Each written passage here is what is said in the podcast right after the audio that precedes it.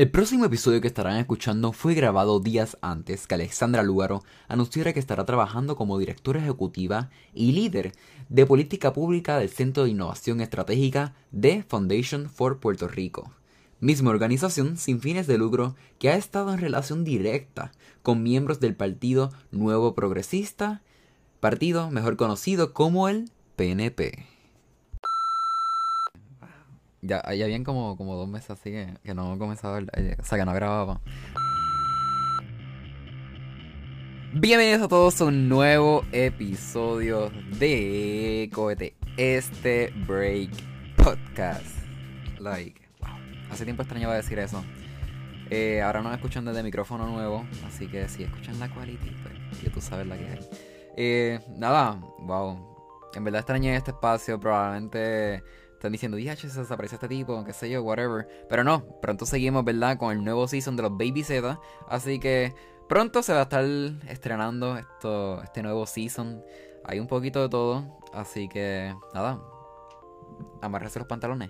Nada, continuamos en el episodio de hoy que vamos a estar hablando este, sobre política. En los próximos episodios, ¿verdad? Que vamos a estar publicando, que van a ser con el logo negro, eh, son unos episodios, ¿verdad? Que para mí son muy importantes porque vamos a estar hablando sobre diferentes temas, ¿verdad? Yo no, yo no, yo no tenía pensado hablar hasta que em, de momento empezaron a ocurrir este tipo de situaciones que yo digo, realmente esta es la urgencia que se necesita, así que aquí estamos y pichemos el break que me cogí y vamos a regresar. Así que nada, en el día de hoy vamos a estar hablando sobre el retiro, ¿verdad? De la política. Eh, quién sabe si es permanente o es temporal, ¿verdad? De Alexandra Lúgaro. ¿Verdad? Vamos a estar hablando quién es Alexandra Lúgaro, su rol dentro de la política puertorriqueña y de lo que ha hecho en Puerto Rico. Para algunos súper grande, para otros probablemente no tanto, pero nada. Para, para eso tenemos al invitado de hoy, José Carlos. Así que, hola José, ¿estás bien? Saludos cordiales a todos, todas y todas. Estoy bien contento de estar aquí en este espacio liderado por jóvenes, para jóvenes y para todas las personas que les gustan estos temas que tocan en este espacio. Exactamente, como dijo José, esto es de jóvenes para jóvenes, pero aquí sabemos que hay de toda la generación hasta boomers aquí escuchando esto, así que don't be shy. Este, nada, nada, en el día de hoy vamos a estar hablando de verdad que es, eh, verdad, de política, así que lo primero que quiero comenzar es preguntándote, ¿verdad? Todo el mundo probablemente tenga un conce- concepto diferente de lo que es la política, más aquí en Puerto Rico que la política es una palabra utilizada para representar muchas cosas. No necesariamente todo está, todo están correctas, pero eso me imagino que se depen- depende de la perspectiva en la que se mire. Pero para ti, ¿qué es política? Bueno, para mí se, recibe en una, se resume en una sola palabra, vida. La política es la vida, porque desde que tú te, te levantas ya todo es política. En cuanto prendes el televisor, lo único que se habla es de política. Cuando tú te montas en un carro y coges un goño en la carretera, ya eso es política. Cuando estás haciendo una fila en, una, en un ente gubernamental, pero se tardan, ya eso es política. Realmente todo lo que nos rodea es política. Y si pudiéramos tal vez textualizar un poco más lo que es política, es la, estas decisiones que toman las altas esferas de poder gubernamentales que afectan el diario vivir de las personas. Y en mi caso como estudiante de periodismo, este, la profesión del periodismo informa a lo que, le lo que sucede a, a nivel noticioso a todo lo que, en este caso, Puerto Rico. Y nosotros, según lo que nos informa el gobierno, se lo presentamos a las personas y eso es lo que hace que las personas tomen decisiones. Realmente el periodista es ese vocero que hace que los y las ciudadanas tomen las decisiones. Por ejemplo, lo vimos después del huracán María. Según lo que salía en la prensa, las personas decidían si se quedaban en la isla o emigraban y eran parte de esas 141.700 personas que salieron de Puerto Rico después del paso de, de lo- de los huracanes Irma y María. Que realmente, pues eso para mí es lo que es la política. Ok. Ok. Sí, mucha, mucha gente pensaría que, que la política es, es meramente ocupar un cargo político y con cartas por ahí. Eh, vota por mí. Honestidad, futuro, re- ah, you know, whatever. Todas esas palabras que dicen cuando van por ahí en, en el boceteo legal. Así que. eh, pero realmente, exacto. Mencionaste muchas, ¿verdad? De las cosas que que para mucha gente representa lo que es la política. Que para mí, en verdad, voy a, resum- voy a ir más, más resumido que, que, que dijiste. Para mí la política es la toma de decisiones, ¿verdad? Y ya, that's it. Porque la política no, no se tiene que ir a veces tan amplio, ¿verdad? Como mencionaste. Y muchas otras veces sí, pero para mí cualquier cosa es un acto político, porque es la toma de decisiones.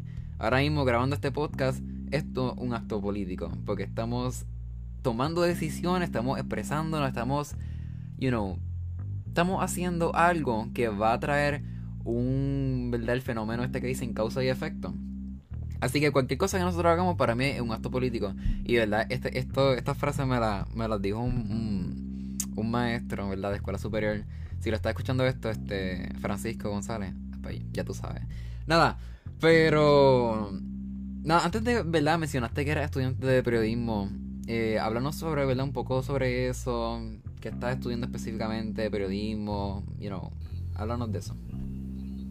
Bueno, pues yo soy estudiante de segundo año en la Universidad del Sagrado Corazón, estudio periodismo. Esa es mi concentración mayor. Es un bachillerato en artes de la comunicación con una concentración mayor en periodismo y una concentración menor en publicidad. Pero aparte de eso, yo fui parte del primer campamento en periodismo de GFR Media, del grupo Ferrer Rangel.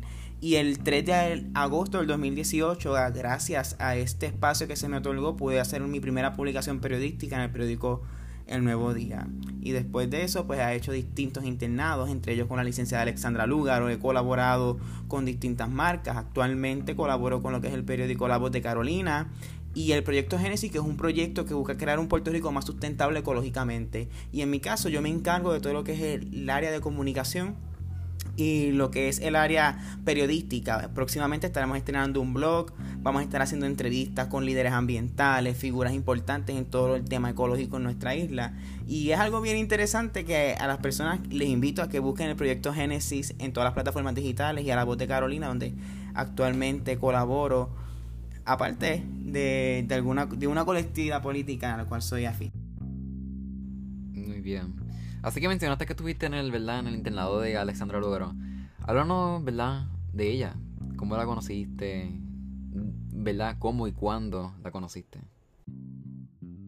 Bueno, yo la primera vez que vi a la licenciada Lugaro la vi en mi escuela intermedia. Recuerdo que se hizo un día de las profesiones, que es normal en, la escuela Benito Fernández García en Calle. Y ese, ese día todos los estudiantes tienen que vestirse de la profesión que ellos querían ser.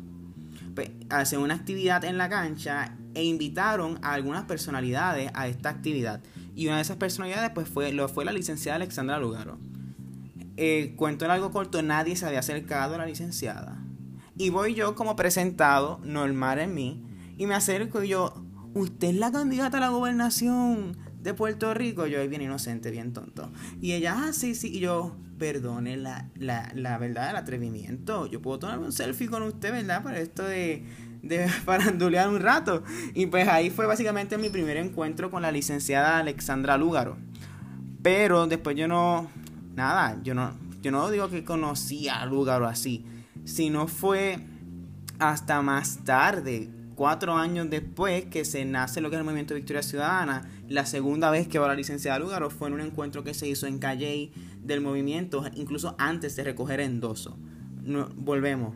Tampoco es que me había acercado a ella y entablé una conversación con la licenciada. No fue hasta finales de diciembre, no fue a principios del 2020 antes, a finales de diciembre, habían abierto el internado con la licenciada Lugaro, pues yo solicité, pero yo no tenía esperanza que me llamaran ni nada de eso. El que era su dirección, el que era su director de campaña, Jerónimo Ortiz, pues me llamó, me citó, me hizo una entrevista. Nada, el cuento algo corto, entró al internado de la licenciada Lugaro y básicamente pues ahí fue que conocí a la licenciada Lugaro. Ya cuando entro a lo que es su internado, que en mi caso pues yo estuve tres meses en ese internado de enero a marzo hasta que comenzó la pandemia.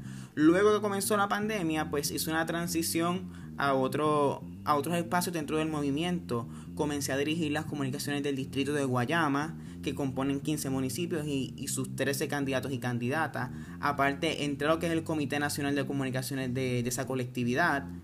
Y después entro a trabajar en el equipo de la licenciada y ahora senadora Ana Irma Rivera Lacén, que realmente se cerró la puerta del internado, pero se abrieron otras dentro de este espacio. Y trabajar con la licenciada Rivera, Ana Irma Rivera Lacén ha sido una de las mayores oportunidades que he tenido en, en mi vida y en mis 19 años, que realmente Para mí fue fabuloso trabajar con una de las mujeres activistas a favor de la comunidad LGBTIQ, de las personas afrodescendientes y todo lo relacionado a lo que es el activismo que ella ha promovido desde sus 14 años.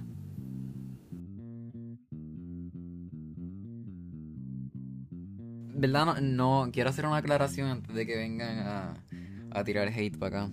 Este. Este, este podcast no.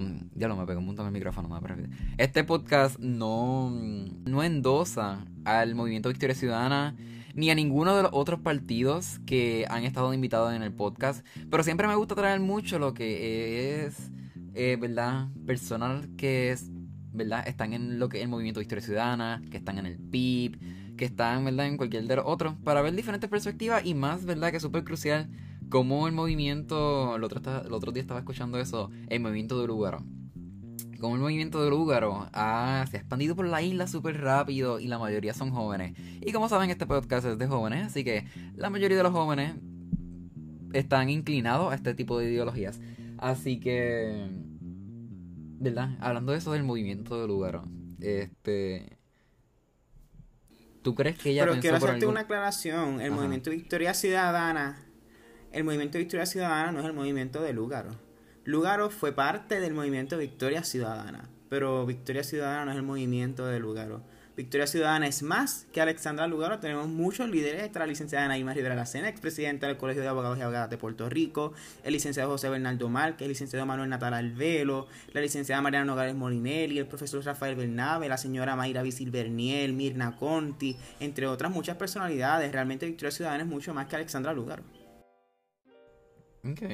Sí, sí, hay, mucha gente que, que dicen... Movimiento institucional, ¿qué es eso? Ay, partido ¿dónde está Lugar? Ah, ok.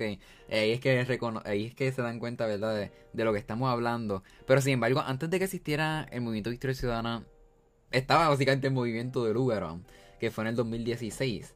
Esa, esas elecciones. ¿Verdad? Realmente ahí fue, ¿verdad? La primera vez donde básicamente la gente, el, pueblo de Puerto Rico vio a Alessandra Lugaro, ¿verdad? En la política. Como que fue la primera impresión. Yo me acuerdo que ese año yo estaba en, en noveno grado. Así que todo el mundo se refería a Lugaro como la marihuanera. Eh, todo el mundo se refería a, Alessandra Lugaro como la tea. You know, fue. Ella, ella, ¿verdad? Alessandra fue una persona muy controversial.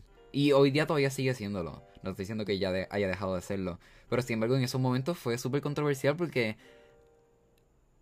creo que hace mucho tiempo no habíamos visto, ¿verdad?, a una persona tan controversial dentro del ámbito político como Alessandra Lugaro. Y no tan solo, ¿verdad?, por, ¿verdad?, ciertas posturas que ella tenía, sino también era mujer. Pero quiero hacer una, ¿verdad? una nota aclaratoria, ¿verdad?, que ese mismo año también estaba corriendo eh, María de Lourdes, del partido PIB, ¿verdad?, independentista puertorriqueño. Eh, y no fue tan controversial, ¿verdad? Ya, no, ya yo creo que no era un momento donde, ah, es simplemente porque es mujer. No, era por las posturas que ella tenía, por la manera en que ella llegó, así como que... Porque María de Lourdes ya tenía experiencia, ¿verdad? Lo que era la política, gente la conocía, pero sin embargo no llegó a causar el mismo impacto, ¿verdad? Dentro de Puerto Rico como lo hizo Alessandra. Te pregunto, ¿por qué tú crees que fue así? Bueno, primero habría que hablar sobre las posibilidades de triunfo que hubiese tenido María de Lourdes Santiago y Alexandra Lugaro en el 2016. Y claramente las preguntas controversiales se hacían a la licenciada Lugaro por sus posibilidades de triunfo. Hay que destacar que ella se convirtió en la tercera fuerza política en el 2016 y realmente también podemos ver el machismo que hay en nuestros medios de comunicación cuando solamente a ella se le preguntaba si estaba a favor de la zona roja, pero no se le preguntaba a ningún otro candidato o candidata, incluyendo a María de Lourdes Santiago, solamente se le preguntaba a Alexandra Lúgaro, solo por el hecho de ser mujer y por el hecho de que tenía posibilidades de triunfo. Y si ella decía lograr decir que estaba a favor de la zona roja, que es la prostitución, pues el sector conservador obviamente iba a brincar buscar la, buscar la manera en, la, en los distintos medios de comunicación decir que ella era atea, eso fue un completamente truco para atacarla a ella y, restarle votos, que realmente eso fue lo que pasó cuando la licenciada Lugaro indicó que era, que era una persona no creyente, sus números bajaron y eso se, lo podemos ver en las estadísticas. Y pues lamentablemente el machismo y todo por ser una figura femenina con posibilidades de triunfo, porque en nuestro país no está, no está, ¿cómo lo digo? No está acostumbrado a ver una mujer fuerte a tomar decisiones. Y eso pues definitivamente rompió esquemas. Y nuevamente lo podemos ver nuevamente en las elecciones del 2020 cuando para empezar la licenciada Lugaro fue la única candidata mujer a la gobernación de Puerto Rico y hay que ver cómo los medios de comunicación y los otros partidos buscaban atacar su imagen, no buscaban atacar su postura, buscaban atacar su imagen por sola por dos por dos puntos, porque era mujer y porque tenía posibilidades de triunfo. Mm. ¿Verdad?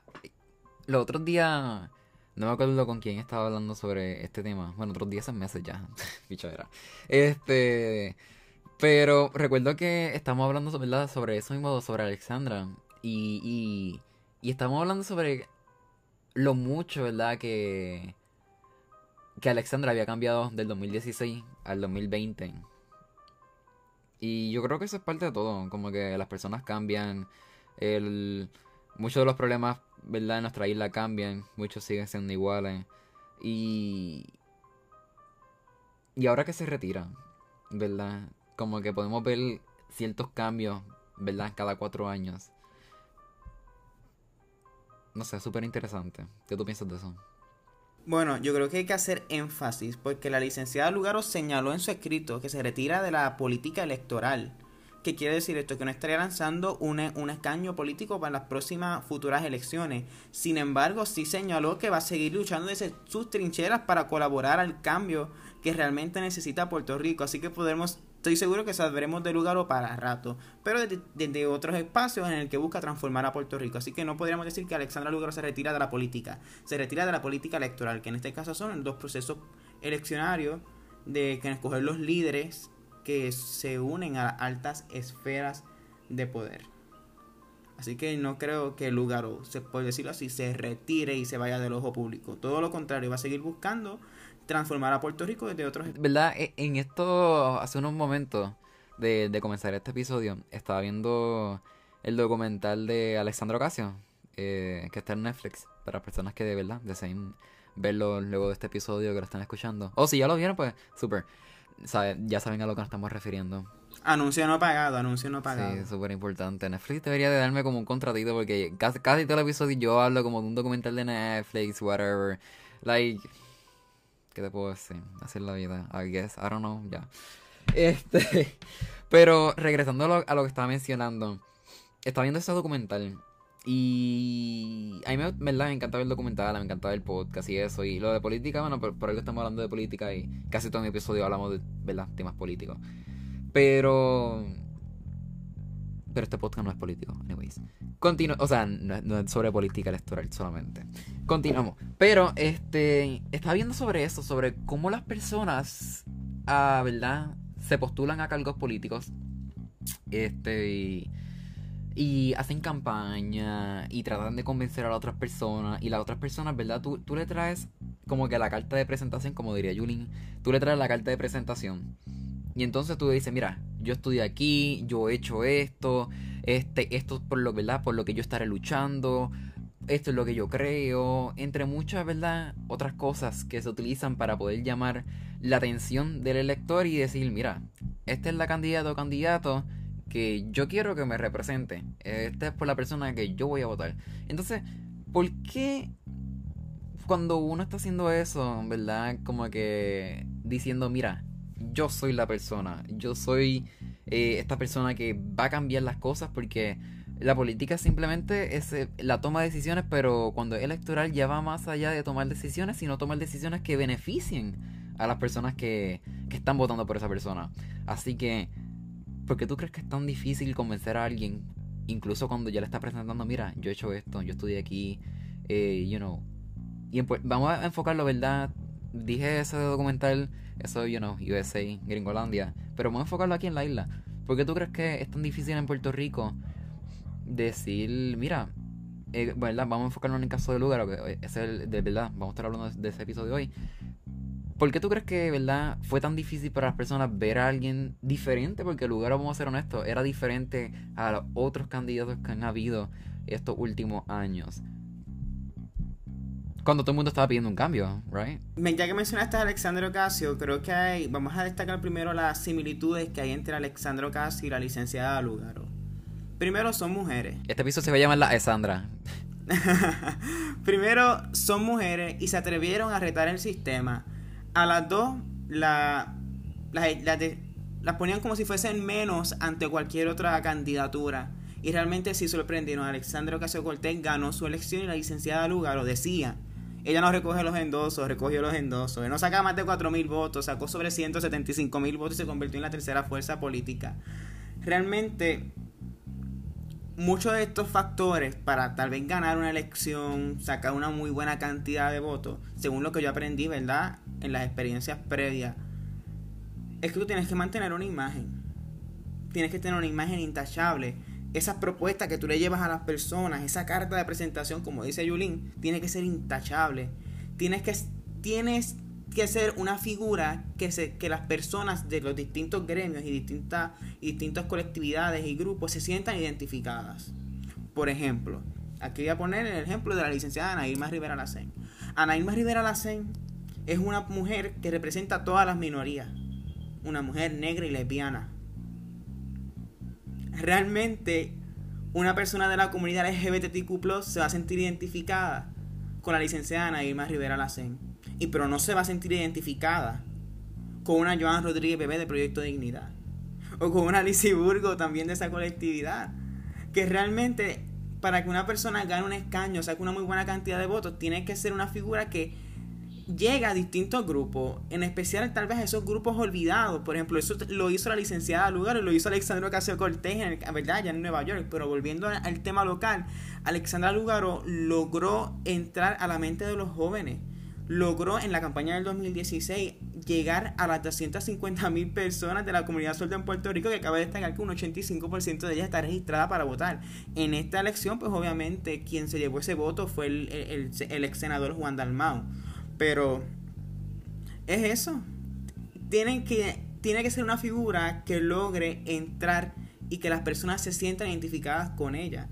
Por ejemplo, por eso vemos la cantidad de votos que sacó Manuel Natal en la alcaldía de San Juan por eso vemos la cantidad de votos que sacó Eva Prado. Si Eva Prado se hubiese tirado por acumulación, hubiese sacado la más votos, olvídate de eso. Porque ella logró desenmascarar cosas que estaban pasando en el Capitolio de Puerto Rico y logró entrar al corazón de cada puertorriqueño y puertorriqueña en nuestra nación. Y realmente eso a las personas les gusta, sentirse identificado e identificada con estos líderes.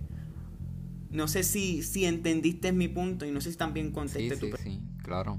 Mencionaste, ¿verdad? Varias personas que que han sido líderes y han participado de estos procesos electorales, han, electorales y han sacado, ¿verdad?, ciertas cantidades de votos.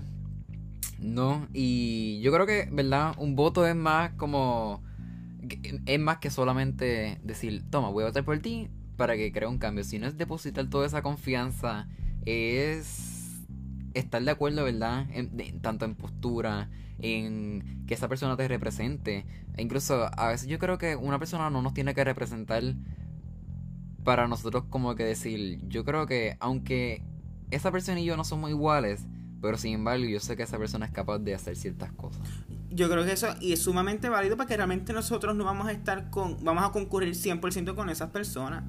Pero tocando el tema de la confianza, Puerto Rico, el gobernante que tiene actualmente, que es el señor Pedro Pierluisi, no tiene la confianza del pueblo puertorriqueño y te voy a decir por qué. Aquí nada más hay que ver la cantidad de votos que sacó Lugaro y Dalmau. Si nosotros sumamos lo que sacó Lugaro y Dalmau, sacas más que lo que sacó Pedro Pierluisi. Aquí estamos hablando de que 3 de cada 10 personas votaron por el gobernador. Un gobernador que no ganó ni con el 40% del electorado. Realmente más de la mitad del pueblo puertorriqueño le votó en contra a Pedro Pierluisi.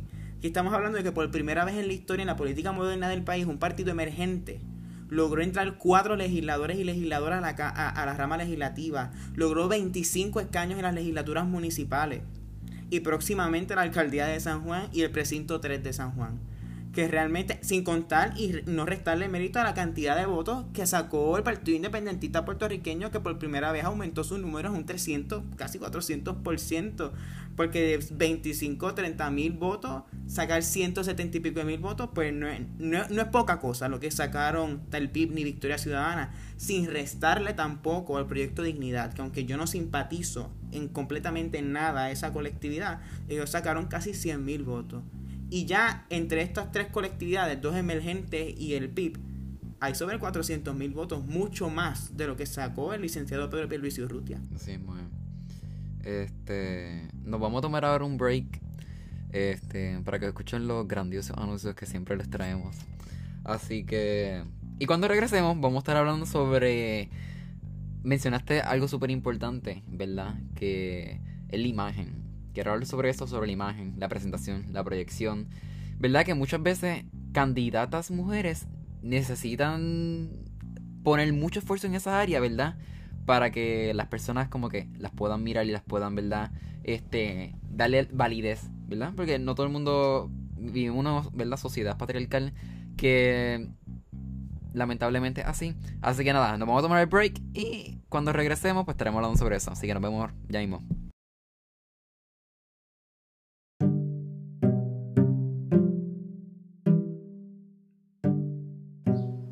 Recuerda que nos puedes apoyar por nuestras redes sociales como Cógete este Break Podcast. Recuerda seguirnos en todas nuestras plataformas: Spotify, Anchor, Apple Podcasts, Google Podcasts, donde sea que estás escuchando este episodio. Y quédate pendiente que pronto regresamos y estaremos publicando nuestra merch. Así nos puedes apoyar de diferentes maneras.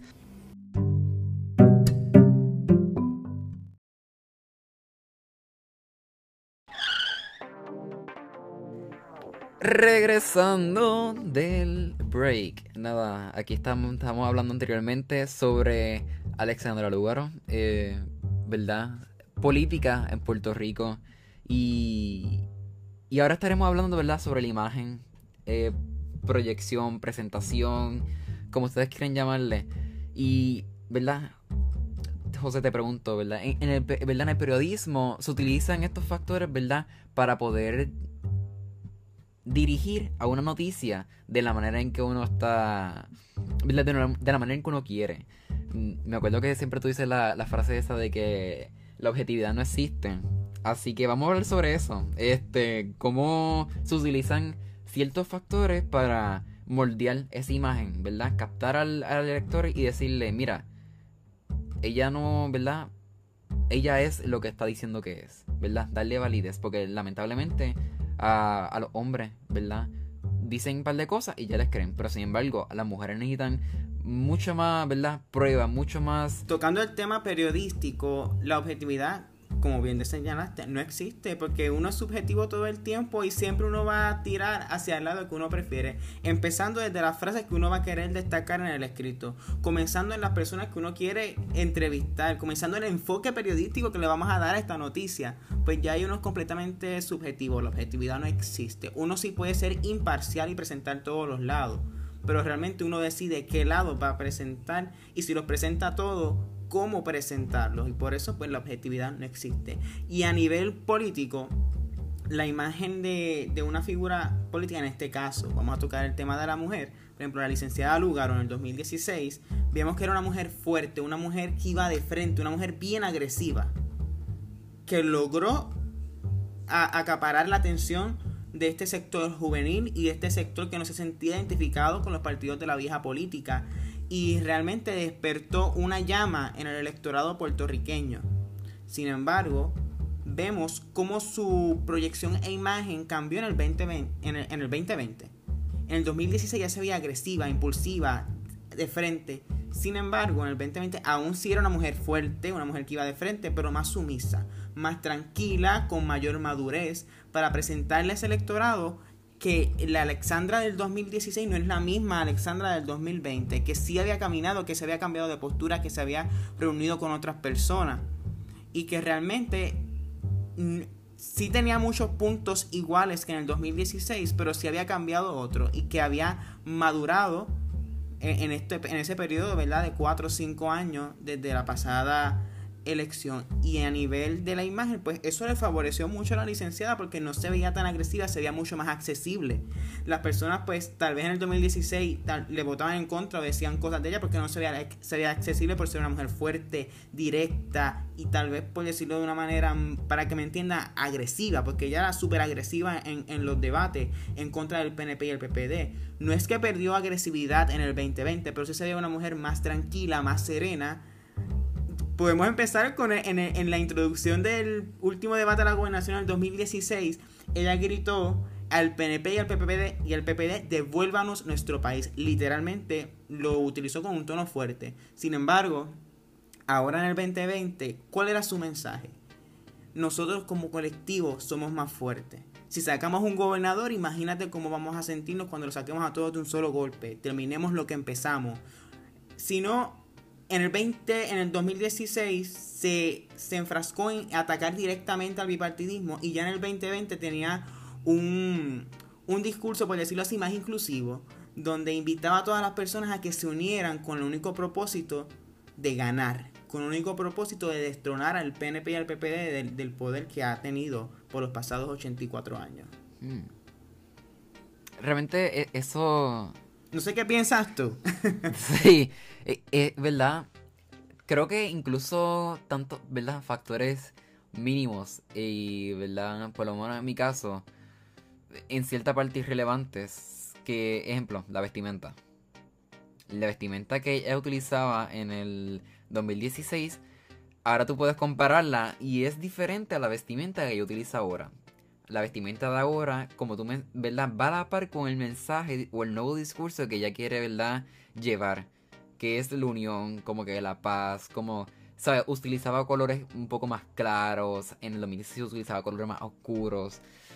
¿Verdad, Bueno, yo, la licenciada Lugaro, y eso es una observación mía, siempre ha utilizado colores neutros. Nunca la he visto con muchos colores vivos, pero aparte, yo nunca, ¿verdad? Ya esto soy yo no pongo la vestimenta como un factor porque realmente la vestimenta no no te da ni te quita más inteligencia, no te da ni te quita más poder, no te da ni, ni te quita más autoridad y o fuerza, ¿me entiendes? Realmente la vestimenta no, no es nada, la vestimenta no, no dice nada. en cuestión, en cuestión, ¿verdad? Como persona, de, de qué tanta capacidad tú tengas, en este caso, para gobernar un país. Sí, por, por, eso es que fue que mencioné la parte de como que en cierta parte es súper irrelevante. Este, y, pero me, me está interesante, ¿verdad? Cómo en las redes sociales de alguna otra manera siempre trataban de buscar y de atacar la manera en que ella se vestía. Y por eso es que traigo, ¿verdad? el tema de, la ropa uh, para discutirlo. Porque eso es otra de las cosas que estaba en el documental viendo y veo que se repite una y otra vez, ¿verdad?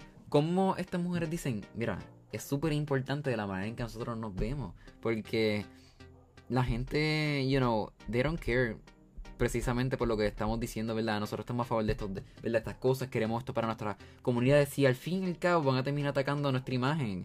Y es como, yo digo, súper injusto porque probablemente, un, ¿verdad? Un, hombre se vestiría, ¿verdad? Con una camisa, una chaqueta y se acabó, de set. No, no se tiene que preocupar tanto por el cómo se va a ver. Sin embargo, las mujeres sí. ¿Verdad? Tú que trabajaste directamente con Alexandra Lugaro, eso llegó a ser un tema ¿verdad? Antes de ir a un debate, antes de ir, ¿verdad? Como que a una conferencia de prensa, antes de ir a un momento donde sabía que el ojo público, ¿verdad? La iba a criticar y no realmente iba a estar pendiente a qué ella iba a proponer, a qué ella iba a hablar, ¿verdad? Y esto no solamente aplica para Alexandra, mencionaste un montón de personas con las que has trabajado, incluyendo a Ana Ilma, Mariana, eh, bueno, vamos por Ana Ilma Lacen, Mariana Nogales, para que sepan, ¿verdad? Que, pues, you know, realmente eso en algún momento llegó a ser un tema. Mira, durante los tres meses que yo estuve colaborando en el internado de la licenciada Lugaro, eso no fue un tema de conversación. Te, lo digo así, por lo menos los tres meses que yo estuve no fue tema de conversación.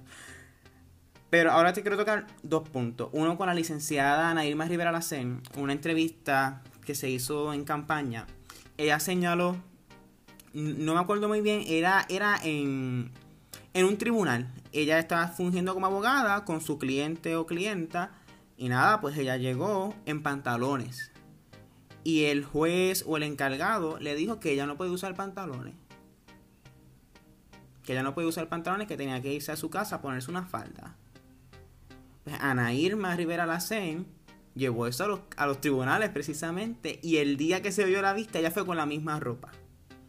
Obviamente ganó el caso porque este es el otro punto que quiero atraer la vestimenta no define nada. Aquí lamentablemente vivimos en un país machista, porque un hombre puede ponerse cualquier cosa y no es cuestionado. Sin embargo, una mujer, si se pone una falda corta, es cuestionada. Si se pone un, si tiene una ropa que se note un escote, es cuestionada. Incluso lo vemos con, con los casos de feminicidio con los comentarios de las personas, ah, se lo buscó por la ropa, la ropa no define nada. Lamentablemente tenemos en nuestra sociedad un montón de enfermos que piensan que una falda corta o que un escote es, algo provocativo. Y les voy a decir una cosa a las personas que nos están escuchando, si usted cree que una mujer por tener un escote o por tener una falda corta está buscando ser violado o algo así o se ve atractivo, pues aquí el enfermo es usted.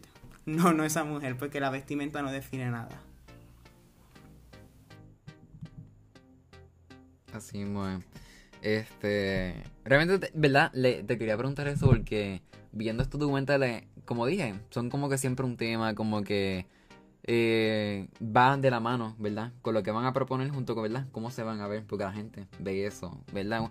Vive, como mencioné, vive en una sociedad patriarcal donde, ¿verdad? Yo digo que este tipo de cosas, ¿verdad? No, no deberían de ocurrir porque cuando miramos a ver, muchas de estas personas están, están sacrificando un montón de cosas porque la política electoral es así. Uno sacrifica un sinnúmero de cosas que probablemente no todo el mundo ve y dice, ah, pero tú estás tirándote un cargo político. Se supone que tú lo sepas. Es como que... Pero ojo, ahora que, hice memoria, una vez, fue, no recuerdo dónde fue, pero estaba hablando con una señora. Y ella me dijo que la vestimenta que estaba utilizando la licencia de lugar era atractiva. Que era, que era atractiva hacia los hombres, que ella se tenía que tapar. Y, yo, yo le dije, pero ¿por qué se tiene que tapar? Y ella me dijo, no, porque eso lo ve un, hombre de mi generación, porque era un baby boomer, ella era una baby boomer. Y le dije, pues, ese es el problema. Ese es el problema. Porque una mujer tenga una falda, porque una mujer tenga un escote, no es un objeto sexual. La mujer no es un objeto sexual y, y las personas tienen que entender que nuestro sistema patriarcado, eso es lo que ha hecho, sexualizar la imagen de la mujer lamentablemente, y nosotros, las generaciones que vamos subiendo, tenemos que romper con esos estigmas, tenemos que romper con esas tontas etiquetas que han puesto nuestros mayores. Y yo le dije pues que ahí nadie estaba mal, que quien estaba mal era el viejo verde, que lamentablemente tal vez estaba haciendo actos sexuales mirando la foto o de, o de la misma licenciada o de cualquier otra mujer por solamente tener una falda corta o tener un escote. Y aquí los viejos verdes son ellos. No la mujer que tal vez tenga un escote o tenga una falda. Porque la mujer no tiene que preocuparse por, por su... O sea, a lo que me refiero es que no importa lo que ella tenga vestido, uno tiene que respetar a las demás personas, al igual sea hombre, una persona no binaria, porque una ropa no define nada. ¿Verdad? Eh, menciona eso de, de ciertas frases de, de verdad, de generaciones baby boomers, whatever. Y como que hace tiempo, hace días tenías como que esta frase, esta, esta frase en mente. Y hoy la voy a compartir con ustedes, ¿verdad? Que probablemente la han escuchado ya anteriormente. Yo me acuerdo cuando yo estaba en el elemental, este, y mi elemental era en Nahuabo. En Nahuabo era por el Duque. Que eso es verdad, como que, pues, por así decirlo, es como la falda del Yunque, pero verdad, en la área de Nahuabo. Este. Y recuerdo que había como que una situación de que como que un nene le, estaba dando una manera o la estaba molestando. Y yo me acuerdo de esta persona que le escuchó, ay, eso es que le gusta, olvídate de eso. Y como que no sé why, yo me quedé con eso en mente. Y hoy día, ¿verdad? Que, que ya no tengo, la verdad, no, tengo esa edad y, y, estoy más consciente sobre estos temas. Y, y todos los días es un proceso de educación.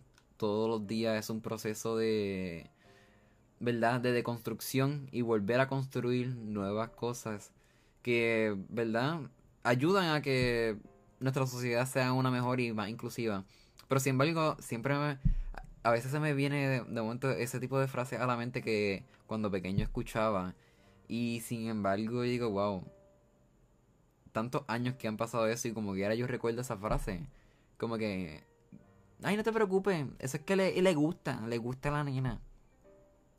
Y yo digo, yo como, ¿verdad? Como, como nene que me, que me crié escuchando ese tipo de, frases, yo no quiero imaginar la posición de, de la chica, ¿verdad? A la que le estaban dando.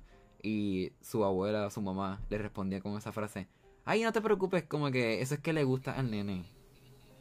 O sea, básicamente lo que lamentablemente sucede es que si, utilizando ese ejemplo, si un nene molesta a una nena es porque supuestamente le gusta, pues entonces estaría también permitido que un nene abuse de una nena porque le gusta. Entonces estaría permitido que un nene abuse físicamente de una nena porque le gusta. Pues ese es el problema de nuestra sociedad. Tenemos que atacar estos problemas desde la raíz. En este caso, con lo que son los temas de perspectiva de género, ideología de género y tocar estos tabús en la sociedad que a la gente no le gusta y que precisamente figuras como la licenciada Alexandra Lugaro, la, este, Alexandro Casia Cortés, la misma Nairma Rivera Lacén, el mismo Partido Independiente puertorriqueño, traen a colación. Por eso mismo, para contrarrestar los feminicidios que ocurren en Puerto Rico, porque ahora mismo Puerto Rico es el cuarto país con mayor cantidad de feminicidios. Y, y aparte de eso, cerrar lo que es la, la, la brecha y la y, crear eh, que todo sea equitativo, porque precisamente, mira, el 70% de las personas que viven bajo los niveles de pobreza son mujeres negras con hijos.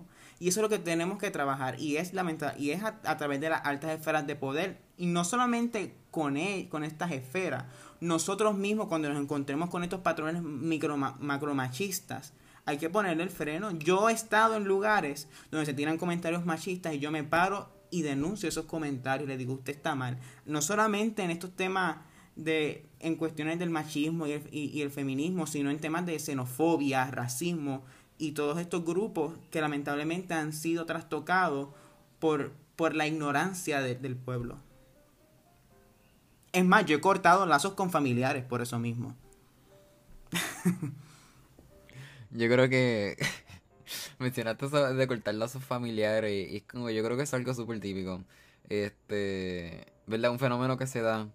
Y, y creo que es otra de, ¿verdad? otra de las cosas que ocurre mucho de que por medio de eso, ¿verdad? Esos lazos familiares es que se sigue fomentando este tipo de, de ideologías. Como mencioné, literalmente la abuela diciéndole a la mamá, ¿verdad? Que, ay, no te preocupes, eso es que le gusta al nene. You know, nada, regresando, ¿verdad? Al tema inicial. Pero espérate, antes de... En nosotros, los jóvenes, somos los que tenemos las herramientas para educar a nuestros mayores, somos los que tenemos las herramientas para educar a las próximas generaciones. Si realmente nosotros queremos un mundo equitativo, un mundo justo, un mundo donde haya cavidad para todos, todas y todes, pues está en nosotros en educar. Y contrarrestar estas tontas etiquetas, tanto del amor, del sexo y de todas estas ideologías que han implementado otros sistemas oligarcas. Si nosotros queremos un país justo, un país equitativo e incluso ser modelo para el resto del mundo, pues está en nosotros en educar y crear puentes de equidad y puentes de comunicación, no solamente en estos temas, sino lograr tender puentes de comunicación con la comunidad sorda, lograr dar esa mano amiga, ese abrazo de esperanza con las personas no videntes, con las personas que tal vez tengan algún tipo de condición médica, condición neurológica, condición psicológica. Realmente en nosotros, la generación que está subiendo, es que podemos transformar un Puerto Rico sin necesidad de un gobierno, de un gobierno. Porque a veces hablamos, ¿verdad? Bueno, este, este mismo episodio hablamos de diferentes personas, ¿verdad?, que han contribuido a la política. Pero sin embargo, esto va más allá de, del gobierno. Esto va de la manera en que, ¿verdad? Nosotros queremos construir una sociedad y no solo construirla, sino como que vivir en ella. ¿Verdad? Próximamente en, otro episodio vamos a estar hablando, ¿verdad? Sobre esto, de, ¿verdad? De, de nuestra sociedad y qué puede pasar en un futuro, ¿verdad? Seremos desplazados y, ¿verdad? La puertorriqueña de nosotros, a veces yo digo, wow, está tan en debate que que es sumamente peligroso y sumamente importante que estos temas se sigan tocando de diferentes maneras, como lo estamos haciendo ahora. ¿Cómo, ¿verdad? ¿Cómo es la política? Y no hablo de la política electoral, sino hablo de la política de tomar decisiones que nos van a llevar a cambiar a nuestro país y poder luchar todas las desigualdades que hay con todas las comunidades, ¿verdad? Que mencionaste y muchas otras comunidades, ¿verdad? Que no hemos mencionado, pero sin embargo siguen siendo afectadas día a día por este sistema Este, y cuando digo este sistema, me refiero a muchos sistemas, desde el patriarcado, el, ¿verdad? la colonia, el capitalismo, ¿verdad? Son muchos sistemas que día a día siguen atropellando lo que son comunidades y que se encuentran ¿verdad? en Puerto Rico, porque a veces decimos, ah, esta comunidad, ¿verdad? Escuchamos en muchos otros países, pero sin embargo vivimos tan ananejados de los problemas que ocurren aquí en Puerto Rico y no somos informados, ¿verdad? Hablando, conectando con eso de periodismo, ¿verdad? Muchas veces los periódicos informan, denuncian muchas cosas, pero sin embargo muchas veces no denuncian otras cosas.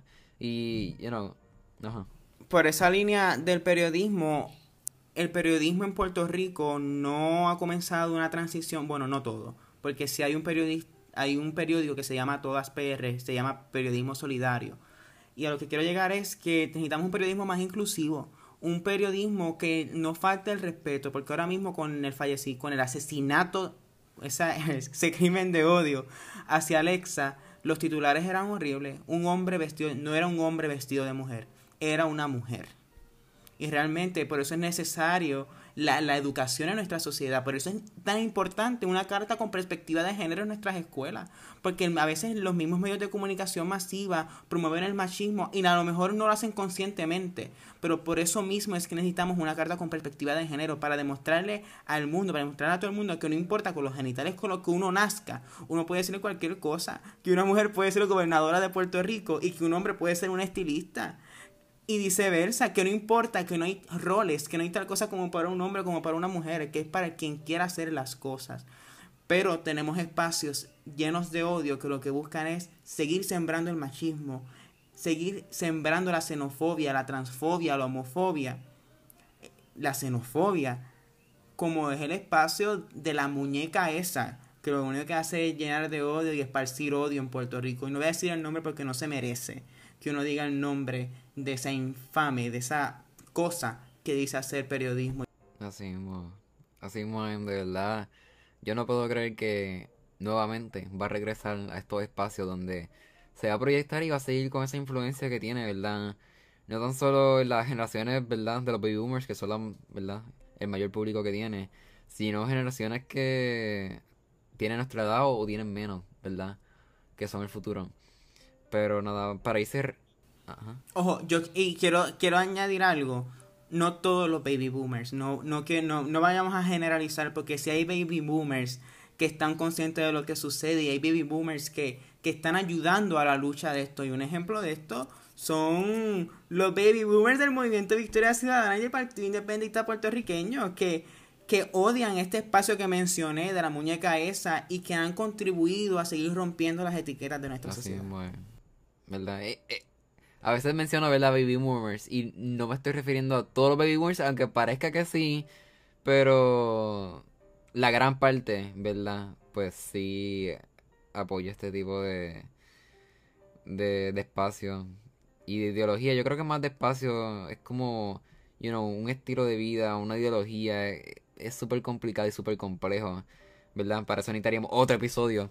Así que, pero nada, para ir cerrando, ¿verdad? Este episodio, eh, ¿qué tú crees que representa, ¿verdad? El retiro de la política electoral de Alexandra Lugaro?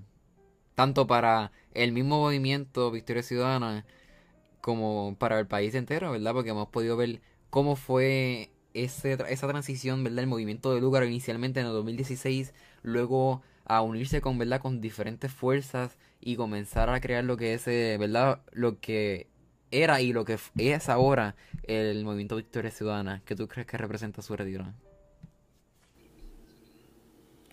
Bueno, yo creo que el retiro de la licenciada Alexandra Lugaro es una decisión de madurez. Es una decisión tal vez correcta, porque es como ella dijo en su escrito, es el momento de pasar el batón a las próximas generaciones. Porque aquí vamos a seguir esperando que la licenciada Lugaro fuera la candidata a la gobernación una y otra vez, una y otra vez, una y otra vez, y seguir y hacer lo que tanto, tanto ha criticado el movimiento y ella misma, que es el fanatismo. Pues eso es lo que hizo ella, no crear fanatismo. Bueno, hay fanatismo en todos lados, vamos. Hay fanáticos de Alexandra, hay fanáticos de Dalmao, hay fanáticos del PNP, del PPD. Pero el punto que quiero llegar es que es eso, es eso, es el momento de pasar el batón, no debe ser la misma figura siempre Es el momento de abrirse espacio a las nuevas generaciones. Y a nivel político, el impacto que tendría Victoria Ciudadana no creo que sea un impacto mayor, porque como bien señalé, Victoria Ciudadana no es Alexandra Lugaro. Este, tal vez Alexandra Lugaro era una pieza clave en, en estas elecciones, pero yo no diría que Alexandra Lugaro era la fuerza electoral del movimiento, porque el movimiento tiene tantas personas. Es más, para darte datos, Victoria Ciudadana hubo municipios en el que los candidatos distritales sacaron más votos que los votos que sacó Alexandra Lugaro. Así que realmente la licenciada Lugaro no era la fuerza mayor de Victoria Ciudadana. La fuerza mayor de Victoria Ciudadana eran sus distritos, era su gente. Como bien decíamos en el verano del 19 cuando nos unimos todos como colectivo. Victoria Ciudadana no es Alexandra Lugaro, somos más y no tenemos miedo, son las personas, es el pueblo puertorriqueño que se unió en este caso, para tratar de destronar al PNP y el PPD, que se está logrando. Ya el sistema bipartidismo se quebró en el 2016. En el 2020 le dimos otras estocadas y en el 2024 lo vamos a enterrar. Ya el bipartidismo está dando sus últimos aleteos. No creo que sobrevivan más. Así que realmente la decisión de la licenciada Lugaro fue una decisión sumamente madura. No obstante, no me sorprendería que tal vez en una o dos futuras elecciones ella vuelva al ruedo político. Porque sin duda alguna la gente la va, la gente la va a pedir. Y ella va a decir eso mismo. Como me solicitaron y como el pueblo me pidió, pues yo regreso. No creo que para una candidatura a la gobernación, pero sí tal vez a una alcaldía de San Juan o al Senado que entraría y ganaría fácilmente. Pero eso el tiempo lo dirá. Pero la licenciada Lugaro es una mujer firme y no creo que regrese al ruedo político pero si en algún momento regresara, sería bien interesante cómo se comportaría eh, el electorado puertorriqueño, sabiendo, ¿verdad?, la trayectoria de la licenciada y ese cambio de postura drástico de retirarse y después nuevamente unirse. Pero, como te dije, Victoria Ciudadana es mucho más grande que la licenciada Lugaro. Ojo, no estoy diciendo que Lugaro no era pieza importante del movimiento, claro que sí. Alexandra Lugaro le sumó mucho al movimiento y le dio un montón gracias a ella. Ella es miembro fundador del movimiento, gracias a ella hay una nueva opción para destronar y lo vamos a destronar en el 2024 que es el movimiento de historia ciudadana, que es el cambio y el cambio ya llegó. Okay. Sí, pienso que es, eso va a ser súper interesante en si ella regresa a la política electoral. Este, nada, veremos qué ocurre.